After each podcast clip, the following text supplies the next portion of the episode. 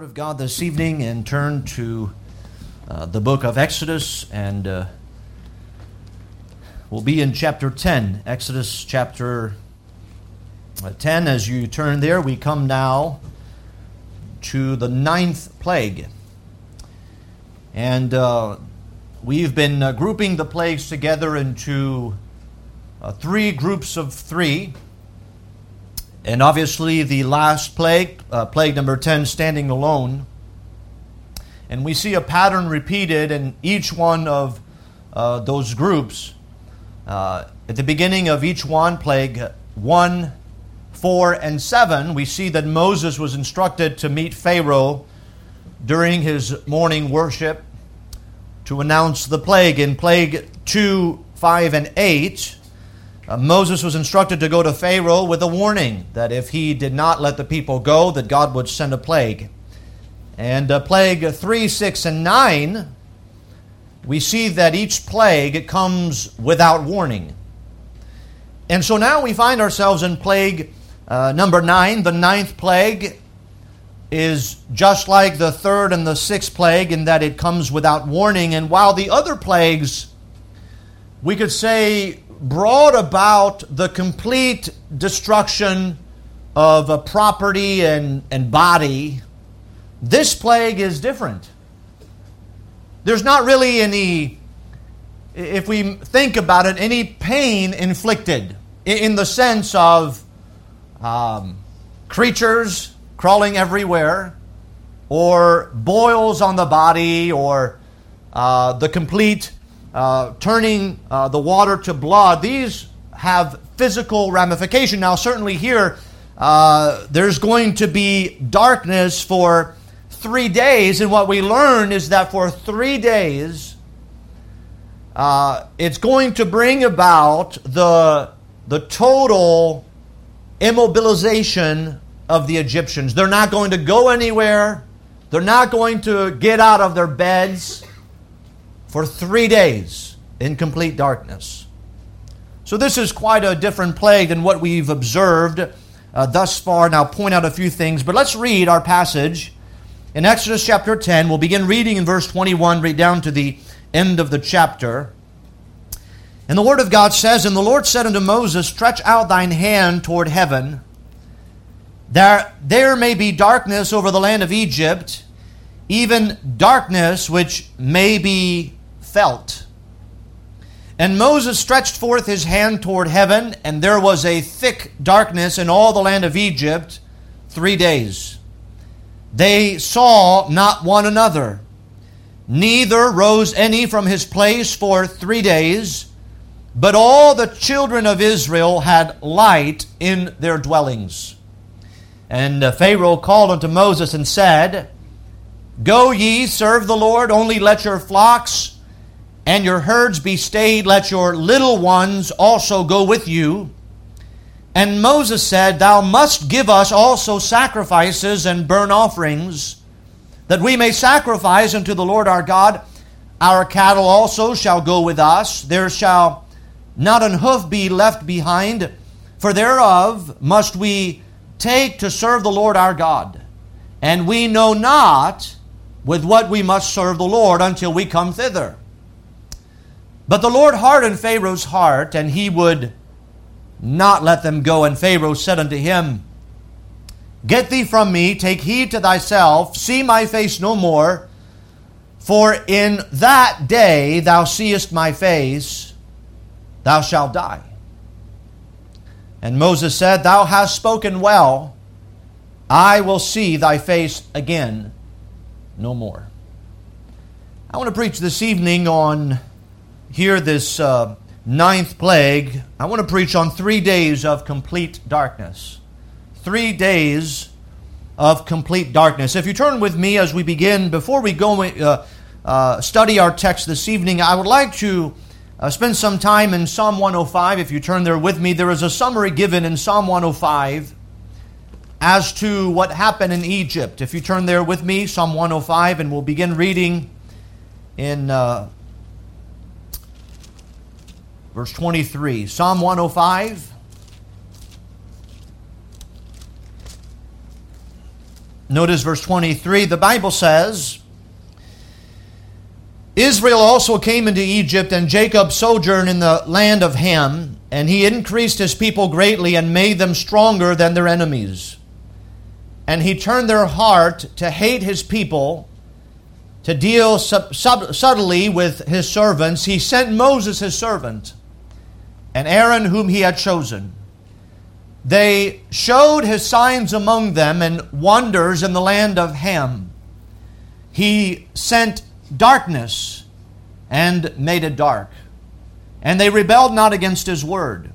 He turned their waters into blood and slew their fish. Their land brought forth frogs in abundance in the chambers of their kings. He spake, and there came divers sorts of flies and lice in all their coasts. He gave them hell for rain and flaming fire in their, in their land. He smote their vines also and their fig trees and brake the trees of their coasts. He spake, and the locusts came, and caterpillars, and that without number, and did eat up all the herbs of their land, and devoured the fruit of their ground. He smote also all the firstborn in their land, the chief of all their strength.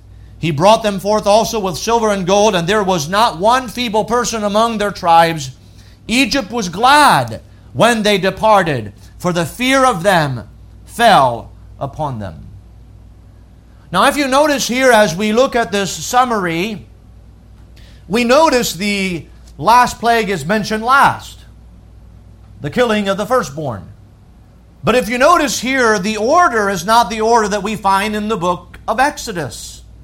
As a matter of fact, the order in Psalm 105 is the first thing that is mentioned uh, in verse 28 is He sent darkness and made it dark.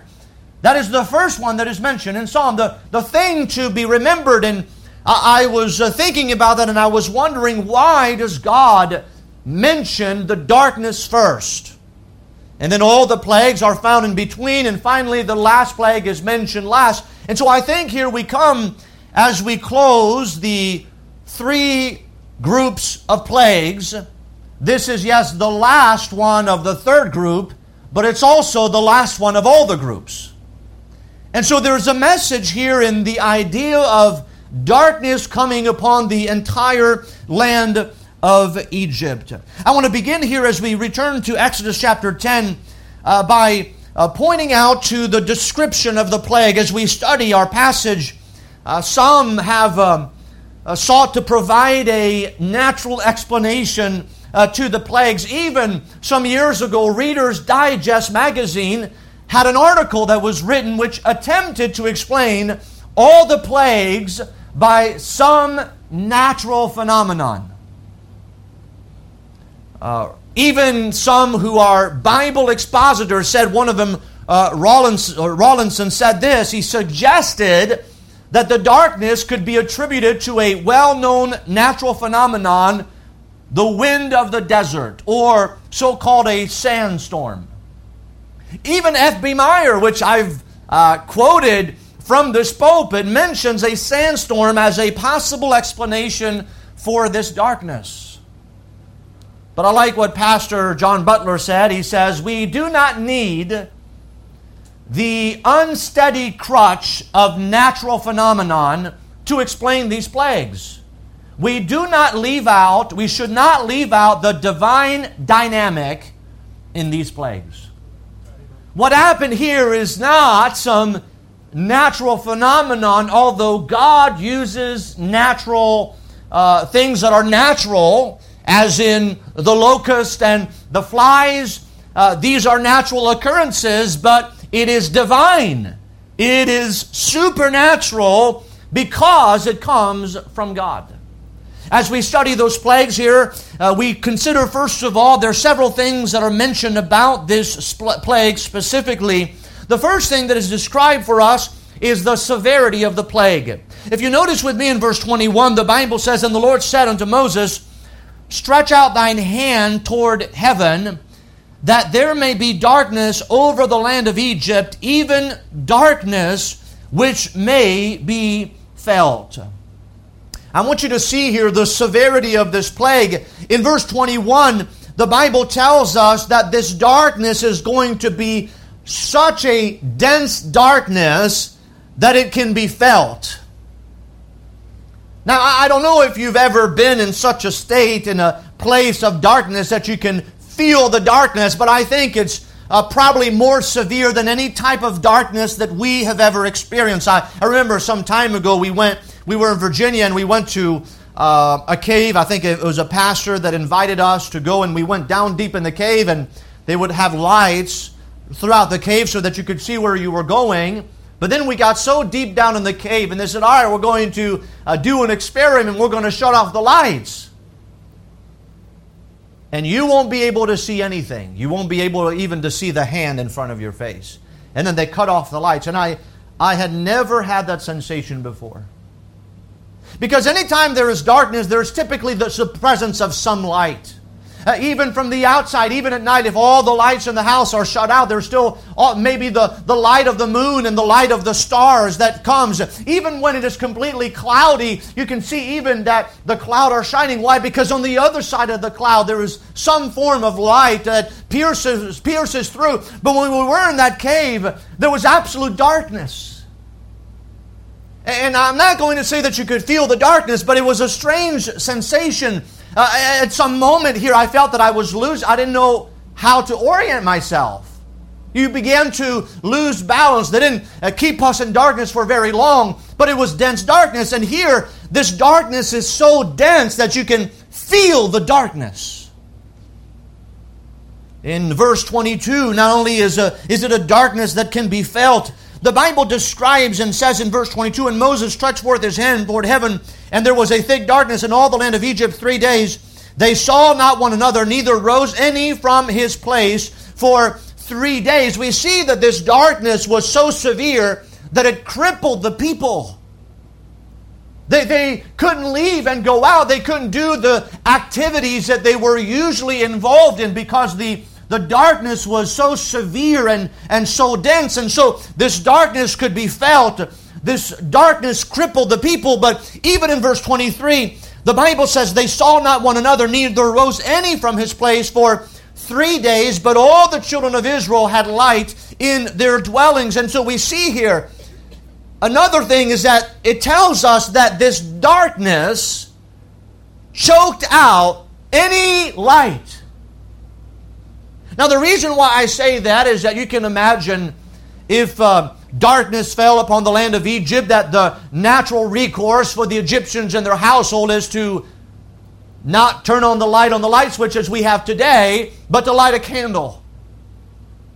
And yet, as the Egyptians would attempt to light a candle, in whatever means they would use, it would immediately be snuffed out because the darkness was so thick and so dense that what is the process of putting light on is you need oxygen.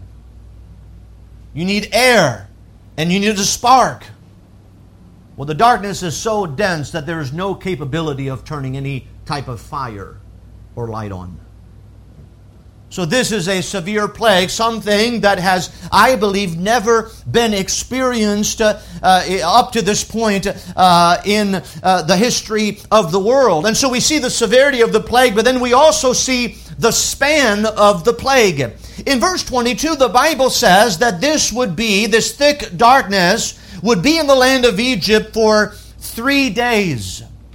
Now, the ninth plague, as I mentioned, in a sense, here is a climax because it is, yes, the last of the third group of plagues, but it is also the last plague of all three groups. And so, in a sense, here, this is a climax. This is the final plague before what? Before the end. And Scripture teaches us, we know that God is light. In Him is no darkness at all. And when we think about darkness, darkness is the withdrawing of light. That's what darkness is. And so I think as we look here at this passage and what is going on, I think that we can say that this judgment of darkness may show us that Egypt has now been abandoned of God. Now, now, why would I say that Egypt is abandoned of God? Well, first of all, the, what is described for us here is there would be three days of darkness. It is the last plague of all the groups before the final plague. But there is also a pattern in the scripture. If you remember, another event that occurred that was similar to that was at the crucifixion. In Matthew chapter 27 and verse 45, when it was the sixth hour, there was darkness over all the land unto the ninth hour. And about the ninth hour, Jesus cried with a loud voice, and he said this Eli, Eli, Lama Sabachthani. That is to say, what? My God, my God, why hast thou forsaken me? So understand when Jesus said that, it was during the time of darkness. For again, three hours of complete darkness over the entire world.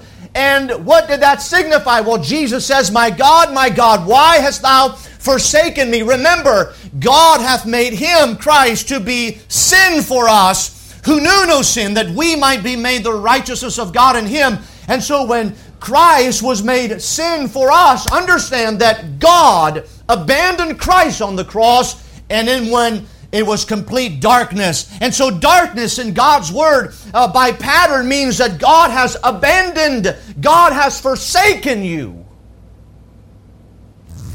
And so, I believe here that as we see the darkness for three days in the land of Egypt, that God has sent the plagues one after the other, and now we come to the close of those three groups of plagues. And God, we see that as Pharaoh has hardened his heart, and as God has hardened the heart of Pharaoh, we come now to the climax that says God has abandoned you. There is darkness.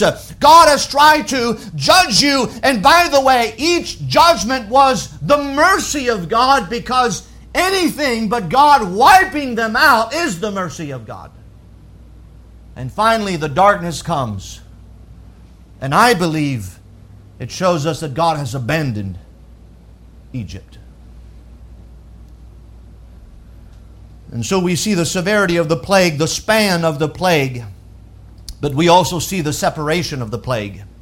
In verse 23, the Bible says, They saw not one another, neither rose any uh, from his place for three days, but, but all the children of Israel had light in their dwellings. It is interesting here to, to note that the children of Israel were able to have light in their dwellings. Now, we understand that if the Egyptians had the opportunity to have light, they would have light. Nobody rather take darkness for light. But they were not able to have light. But the children of Israel, the Bible says, had light in their dwelling. So I believe that the darkness completely covered the land of Egypt, including the Egyptians and the children of Israel, but in their dwellings, the children of Israel had light.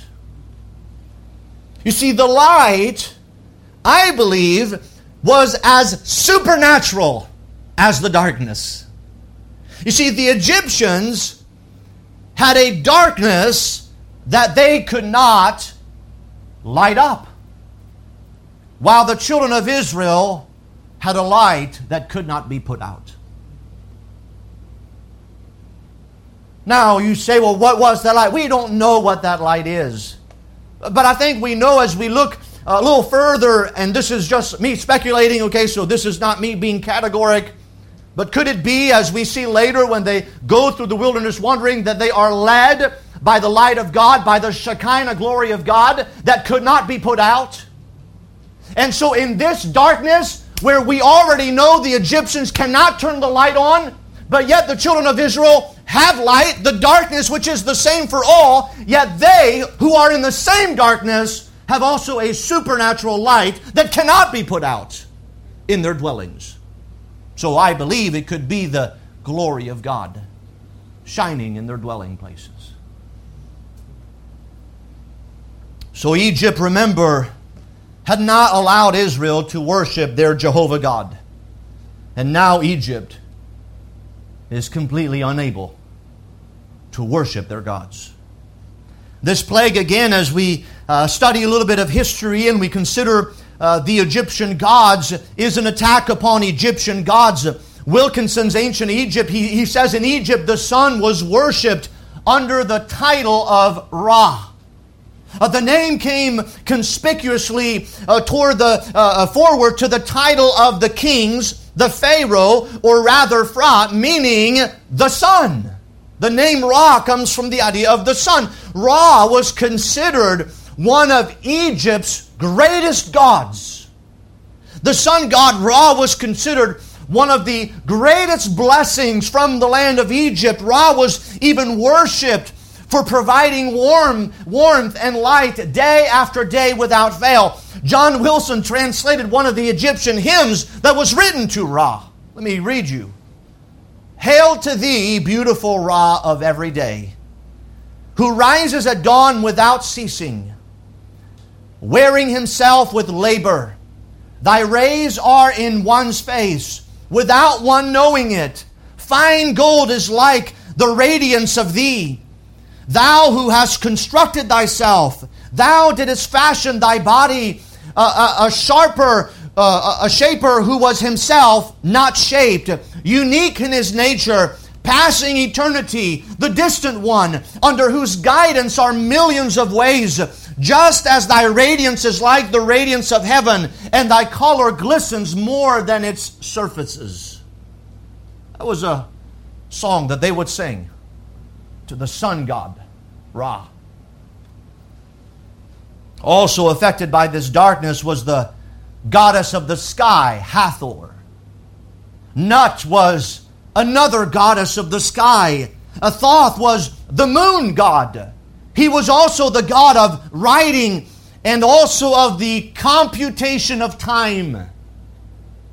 You see, I know we talked about the Romans sometimes are attributed to the clock, the Roman numerals, but the Egyptians knew, knew how to keep track of time way before the Romans did. And they attribute that to Thoth. Pharaoh himself was considered a god because he stood as the representation of Ra. That's why the Pharaoh always stood in the mind of the Egyptian as a god because the sun Ra was worshipped, but the representation of that god was Pharaoh, a man.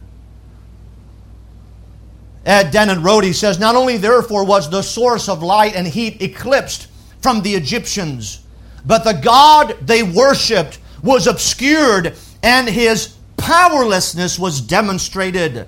A proof had they but eyes to see that a mightier than the sun, yea, the creator of the sun, was dealing with them in judgment.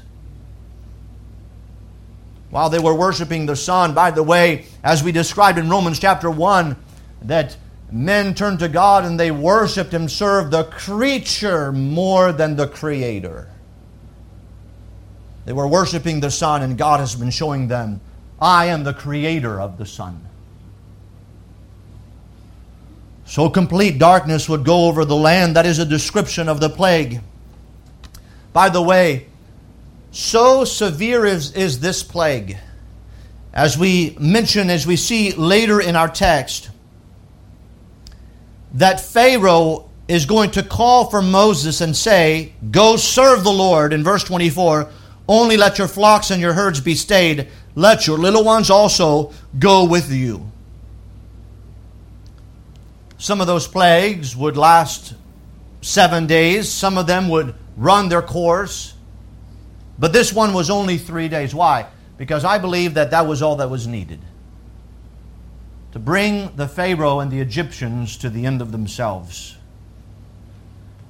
We not only see the description of the plague, but we also see in our text the decision of the Pharaoh. As we come to verse 24, the Bible says, And Pharaoh called unto Moses and said, Go ye serve the Lord. Only let your flocks and your herds be stayed. Let your little ones also go with you. Notice here, it is before verse 24 that the Bible says that the plague of darkness is going to last for three days. We also know that the entire Egyptian population is going to be immobilized. They're not going to go anywhere. So when Pharaoh, understand, when Pharaoh sends for Moses, the darkness is gone. Thus far, every time that Pharaoh has called for Moses, it's been in the midst of a plague. We need to stop this plague. Ask your God, entreat the Lord for us that he may take away this plague. But this plague has been so severe in the heart and the mind of Pharaoh that even now that the darkness is gone, he calls for Moses and says, Go worship God. Just don't take the herds and the animals. In other words, that darkness was enough for Pharaoh to show the power of God. Just three days. And so the text tells us that the plague lasted for three days. This plague would leave such an impression on Pharaoh that as soon as there's light, he would immediately call for Moses to give him the final compromise. As we look in verse 24, and Pharaoh called unto Moses and said, Go ye serve the Lord, only let your flocks and your herds be stayed, let your little ones also go with you. So Pharaoh offers one last compromise. If you remember, there's been different compromises. If I remember correctly, the first compromise was, well, offer sacrifice in the land, just stay in Egypt, don't go out. I believe the second time we saw a compromise, if you remember, was when he says, well, let the men go. Just leave the women and the children behind. And finally, here Pharaoh says, All right, you can have your the women and the little ones go, just leave the herds behind. Understand, up to this point, the only thing that Moses asked was to go into the wilderness three days' journey and then come back. That was the agreement. Understand that when we get to the last plague, when Pharaoh sends them out, he sends them out permanently. And so while Moses asked just to go and offer a feast to the Lord and to offer sacrifice to the Lord three days' journey into the wilderness. The plan to this point is to come out, to come back, but Pharaoh of his own mouth is going to grant them a greater request than they've asked for. He's going to tell them to leave and never come back. And so the attempt at compromise here is one last compromise of Pharaoh. And by the way, this shows us sometimes we we read later and we see here that God hardened the heart of Pharaoh. Understand that Pharaoh was already trying to play tricks with God. He was not willing to be completely obedient to God. He was trying to compromise, saying, Well, you can go, but not this part. You can go, but not this part. You can do this, but not in that way. Well, that's not what God said. And so, as he continues in his rebellion, then God hardens his heart one more time. In verse 25, we not only see the compromise of Pharaoh, but we also see the complete obedience of Moses. If you notice in verse 25, Moses said, Thou must give us also sacrifices and burnt offerings, that we may sacrifice unto the Lord our God. Remember, that was the first thing that was asked for in Exodus chapter 5. We must offer sacrifice unto the Lord. Well, you can't offer sacrifice if you don't bring the animals.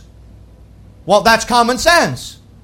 Notice verse 26 Our cattle also shall go with us. And just so that the Pharaoh doesn't misunderstand, we're not going to take just enough cattle and enough sheep for the sacrifices. He says, There shall not an hoof be left behind. Am I specific enough? not one hoof. For therefore must we take to serve the Lord our God and we know not with what we must serve the Lord until we come hither. Oh, I like that from Moses. That is complete obedience to God. Moses says, All right, we don't know what God's going to request of us when we get there. We know we're going to offer sacrifice. We know we're going to offer a feast unto the Lord. And so we don't know what God's going to require when we get there, but we want to make sure that if God asks of us every single hoof, we will give it to him. Complete obedience. Now, he could have said, well, I mean, by general rule, why we, we get a tenth to the Lord? No, no. We will give God everything if that is what he asks of us. Complete obedience. Why? Because God said, take everything. And Moses was not going to compromise. Complete obedience. So we see the compromise of Pharaoh and the complete obedience of Moses. But then lastly, we see the departure from the Pharaoh. Now, In verse 27 through 29, let, us read those verses and then I'll give you a few things to think about. But the Lord hardened Pharaoh's heart, and he would not let them go.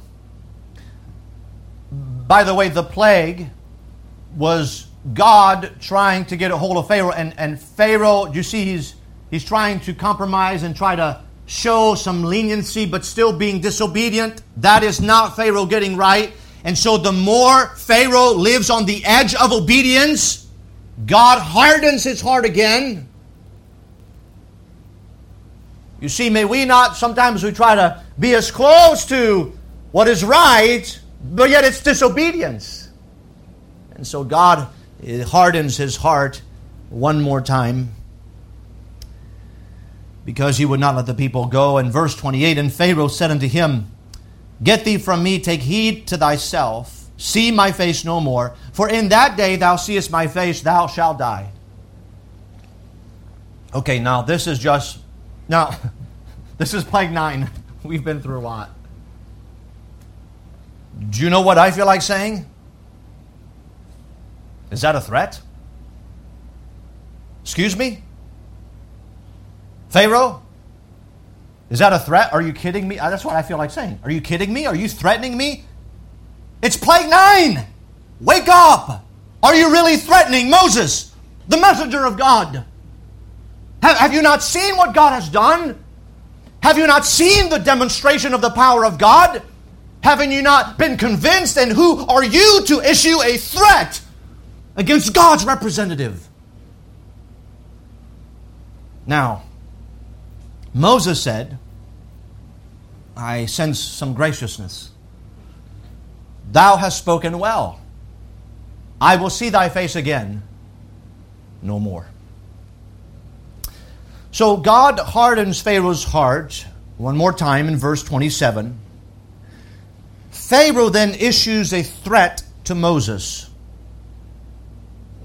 And then Moses says, That's right, you're not going to see my face anymore. Now, some, somebody might say at this point, say, Well, wait a minute. We go into chapter 11, and there's like a meeting with Pharaoh. And then we go into chapter 12, and there seems to be another meeting with Pharaoh. So, why does Moses say that? Well, let me present to you something. If you go with me to, first of all, let's go to chapter 12, Exodus 12, verse 31 and 32. And he called for Moses and Aaron by night and said, Rise up and get you forth from among my people, both ye and the children of Israel, and go serve the Lord, as ye have said. Also, take your flocks and your herds, as ye have said, and be gone, and bless me also. So, you know how this is going to end? Pharaoh is going to say, Okay, now take your flocks. Take everything. Oh, and just, would you bless me as you go? Uh, by the way, that, that's a sign that even after the last plague, his heart is still not right. Why? Because he wants God's blessing without submission to him. Now, if you go with me to Exodus 11, notice if we go to chapter 11. So we read at the end of chapter 10, and Moses said, Thou hast spoken well, I will see thy face no more. Now, I want you to pause here and think that the pattern in this chapter has been this. Notice Exodus 10 and verse 6. And they shall fill thy houses, and the houses of all thy servants, and the houses of all the Egyptians, which neither thy fathers nor thy fathers' fathers have seen since the day that they were upon the earth unto this day. And he turned himself and went out from Pharaoh. So Moses turned around and went out of Pharaoh. He departed. Notice chapter 10, verse 18. And he went out from Pharaoh and entreated the Lord. We now go to chapter 11, verse 29. And Moses said, Thou hast spoken well, I will see thy face again no more. But there's not a statement that says, and then he left. I believe he didn't leave yet. Because then we go to chapter 11, notice what he says later, chapter 11, verse 4. And Moses said, Thus saith the Lord, the Lord, about midnight I will go out into the midst of Egypt, and all the firstborn in the land of Egypt shall die from the firstborn of Pharaoh that sitteth upon his throne, even unto the firstborn of the maidservant that is behind the mill, and all the firstborn of beasts, and there shall be a great cry throughout all the land of Egypt, such as there was none like it, nor shall be uh, like it any more. But Against any of the children of Israel shall not a dog move his tongue against man or beast, that they may know how that the Lord doth put a difference between the Egyptians and Israel, and all these thy servants shall come down unto me. Now notice here, he had said at the end of chapter 10, You're not going to see me again. I believe in chapter 11, Moses is still in the presence of Pharaoh. And he says, The next time we're going to converse, it's going to be you will send your servants to me.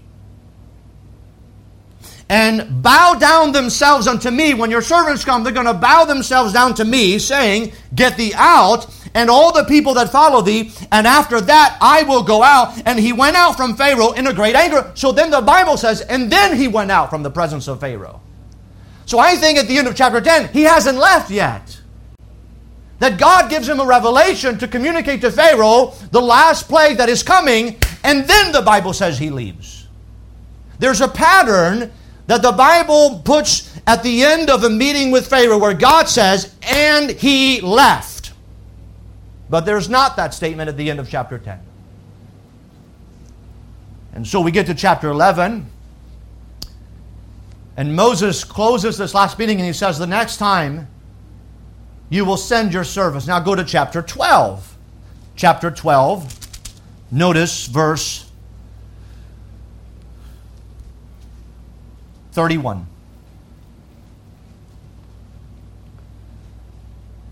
So I, this is after the 10th plague.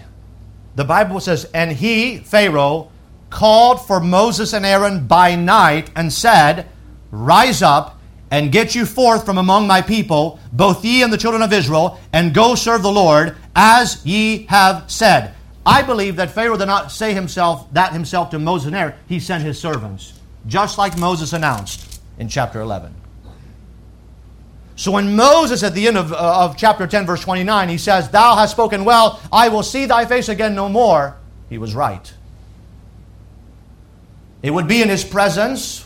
Whoa, that's just. Uh,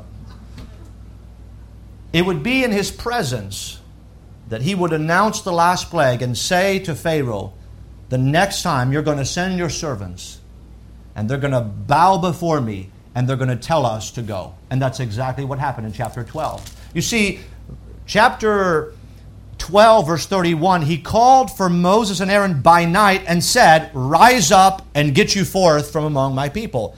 That could be very easily said that he sent the messenger and says, Rise up and leave. There is no other meeting in the face or in the presence of Pharaoh again.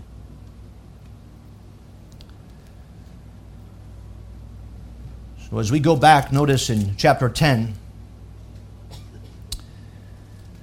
Pharaoh said unto him, verse 28, Get thee from me, take heed to thyself, see my face no more, for in that day thou seest my face, thou shalt die.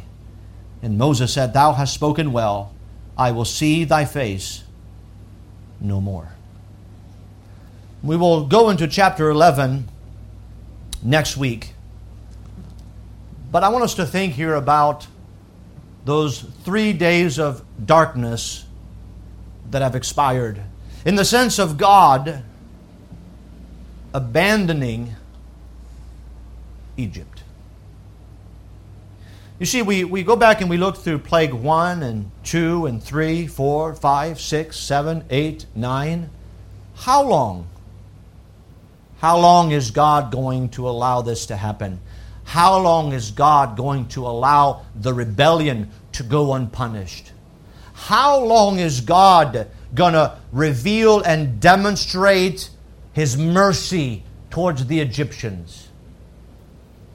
That's how long. Because on the ninth plague, darkness comes and God says, That's it. That's it. I've abandoned Egypt. There's one more plague that's coming, and that one plague will be the final plague. You see, God turns over when sin goes on persistent time after time after time after time. God gets to the place where He completely abandons them. Do we remember we think about Egypt the progression of the plagues, if you remember, before Moses shows up, Egypt is beautiful. Farmers everywhere cultivating the land. Beautiful uh, temples dedicated to different Egyptian gods all along the Nile River, where daily worship was offered to false gods. Beautiful gardens surrounding those temples. The, the palace of the Pharaoh is just some beautiful wonder to behold, and the gardens all around, and the beauty of Egypt was no doubt breathtaking. And by the time that God is done with them, Egypt is left a barren land. If you remember, as we think about the plague, God began just by turning the water to blood. The Nile that they worshiped, He, he turned that very Nile to blood. Someone, Psalm 105 said, All the fish in the river died. You can imagine the stench that goes up in uh, the land of Egypt, and after that, from the river proceeds all the frogs. They were everywhere, literally everywhere in their chambers and in their kneading troughs and their bowls where they may food. There was uh, frogs everywhere. And then uh, God didn't uh, send away the frogs. The frogs all died there. And so the Egyptians had to collect, uh, get their shovels out, and they had to put all the frogs in a heap. And what they would probably have done was burn. But you can imagine the stench of the burned flesh all throughout Egypt and uh, the land just after the blood and the dead frogs everywhere. You can imagine the stench going up and the people thinking of, of Egypt as a, a place of beauty, a, a, place to behold and to look at all the wonders. And now you, you don't even want, to, even want to step in that country because the, the stench of dead flesh everywhere is so strong. And then God sends uh, uh, the lice upon the bodies of men, and they're, uh, uh, they're irritating the bodies of the Egyptians, and they're uh, frustrated now. The uh, priests in Egypt are not going to go to the temple anymore because they, they could not if they had any defilement on them if they were cut anywhere, if they had any hair on their body, if they had any type of of, of scar or bite mark. They would not go into the temple and, and offer worship to their gods. And so Egyptian worship has ceased all throughout the land of Egypt. And then God sent a swarms of flies. And the swarm of flies we know are described in Psalm 105 as devouring the flesh of men and of beasts. And so uh, the men have, and the women and everybody has been tormented. And then God attacks their wealth and he kills all Egyptian cattle that is out in the field, they all die. And so now you have dead bodies everywhere, and you have more stench in the land of Egypt. And then after the death of all the cattle, there's dead carcasses everywhere, except in the land of Goshen where the children of Israel dwell. And then you go and you find that, that there's boils on the bodies of men from the top of their head to the soles of their feet. This is painful, and there's wailing all throughout the land of Egypt where people are in pain.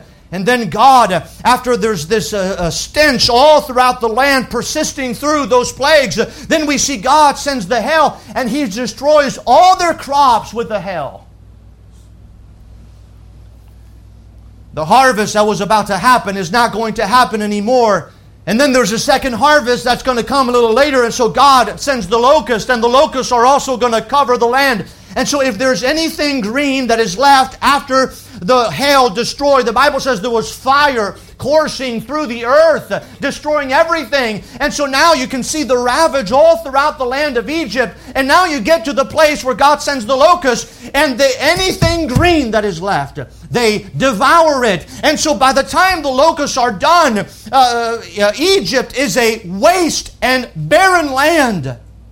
And then God sends a darkness, if you would. He, he shuts the light off. And it would be a time we, what we might think in being in the shoes of the Egyptians to think about it was not just that long ago that we looked at our cities as um, as mighty and beautiful and powerful. We looked at our army, and so look at the, the might of Egypt. We look at the temples and we worshiped our gods. And then God sent all those plagues, and then God shut the light off. And then they're sitting there for three days thinking about all that's happened, and then the lights come back on, and it's still a barren land. There is nothing in Egypt. There's no crops for this season. There's no more cattle in the field. There's no more beautiful gardens. There's no more priests worshiping in the temple. There's no more Pharaoh standing on his throne in confidence, representing the God Ra of the sun.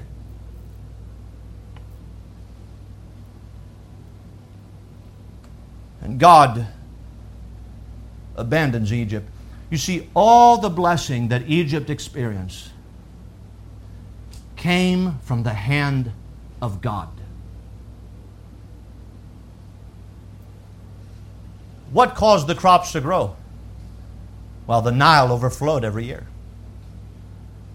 feeding the land.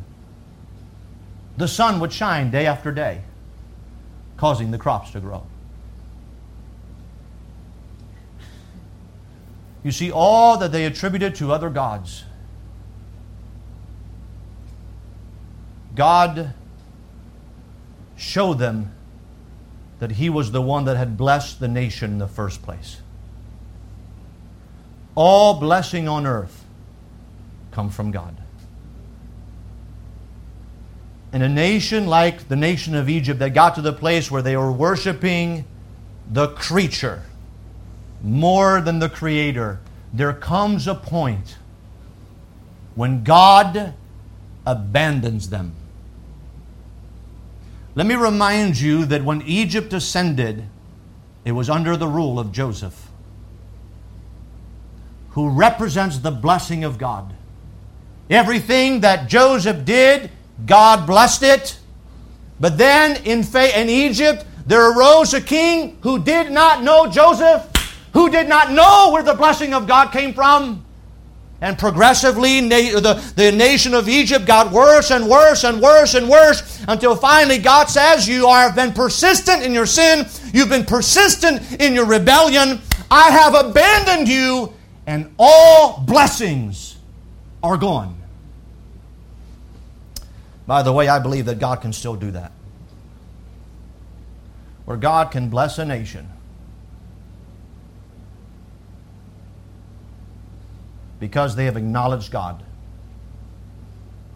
But then God can also send His judgment to try to get that same nation to turn to Him. And that nation can get to the place where God says, I'm abandoning you.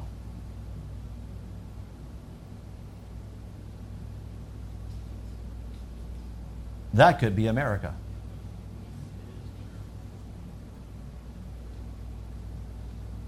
Where per- the persistent of sin and rebellion against God, where God allows things and sends things to try to get a hold of people, to try to get the attention of people. But when people are persistent in their sin, God gets to the place where He says, I've abandoned you. But here's the word of encouragement as I left you with last week. Do you remember when there was darkness all throughout the land of Egypt? There was light. Where? In the dwellings of the children of Israel. Now that's interesting. Because we live in a world where the Bible says the whole world lieth in wickedness. But then we are reminded what Jesus said. He says, Ye are the light of the world. Ye are the light of the world.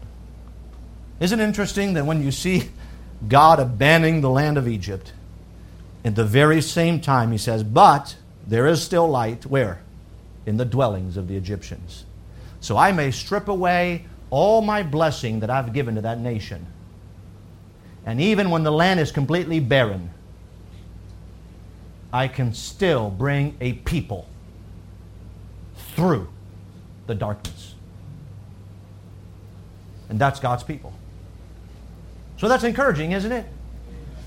So the temptation is to focus on Oh, the darkness, oh, the darkness, oh, the darkness. Look at the darkness all around us. Look at the darkness in the land. Look at the darkness in the, eh, in the land. And we forget that there is light in the dwelling. We forget that we are the light of the world. We forget that the light is what pierces the darkness. And the only reason why there is darkness is because there is no light. And so we ought to be stirred up and say, instead of focusing on the darkness, focus on the light. And if you're a Christian, that's you. You see, we can spend all of our time complaining about the darkness, complaining about the darkness. And if we complain too much about the darkness, we miss the light. Why? Because the darkness had everybody.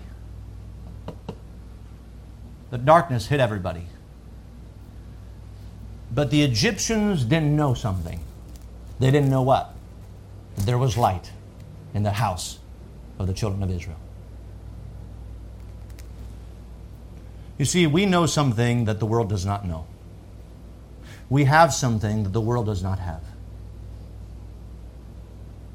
And so we'll continue in our text next week, but let's let's not think of all the negatives. Let's look for the things that are encouraging in the midst of judgment. Because God is there. Uh, the psalmist put it this way Yea, though I walk through the valley of the shadow of death, what did he say? Thou art with me. Thy rod and thy staff, they comfort me. Thou preparest a table before me in the presence of mine enemies. My cup runneth over. Surely goodness and mercy shall follow me all the days of my life, and I will dwell in the house of the Lord.